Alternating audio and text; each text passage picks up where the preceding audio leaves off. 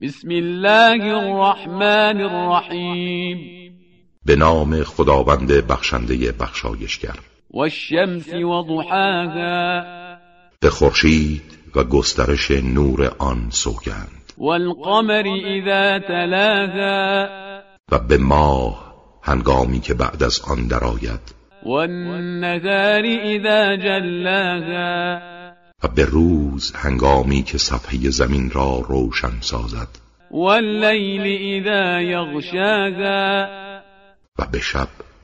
آن هنگام که زمین را بپوشاند والسماء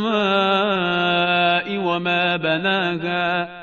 و قسم به آسمان و کسی که آسمان را بنا کرده والأرض وما طحاها و به زمین و کسی که آن را گسترانیده ونفس وما سواها و قسم به جان آدمی و آن کس که آن را آفریده و منظم ساخته فألهمها فجورها وتقواها سپس فجور و تقوا شر و خیرش را به او الهام کرده است قد أفلح من زكاها که هر کس نفس خود را پاک و تسکیه کرده رستگار شده وقد خاب من دساها و آن کس که نفس خیش را با معصیت و گناه آلوده ساخته نومید و محروم گشته است كذبت ثمود بطغواها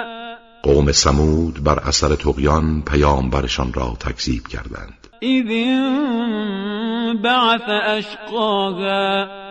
آنگاه که شقی ترین آنها به پا خواست فقال لهم رسول الله ناقة الله وسقياها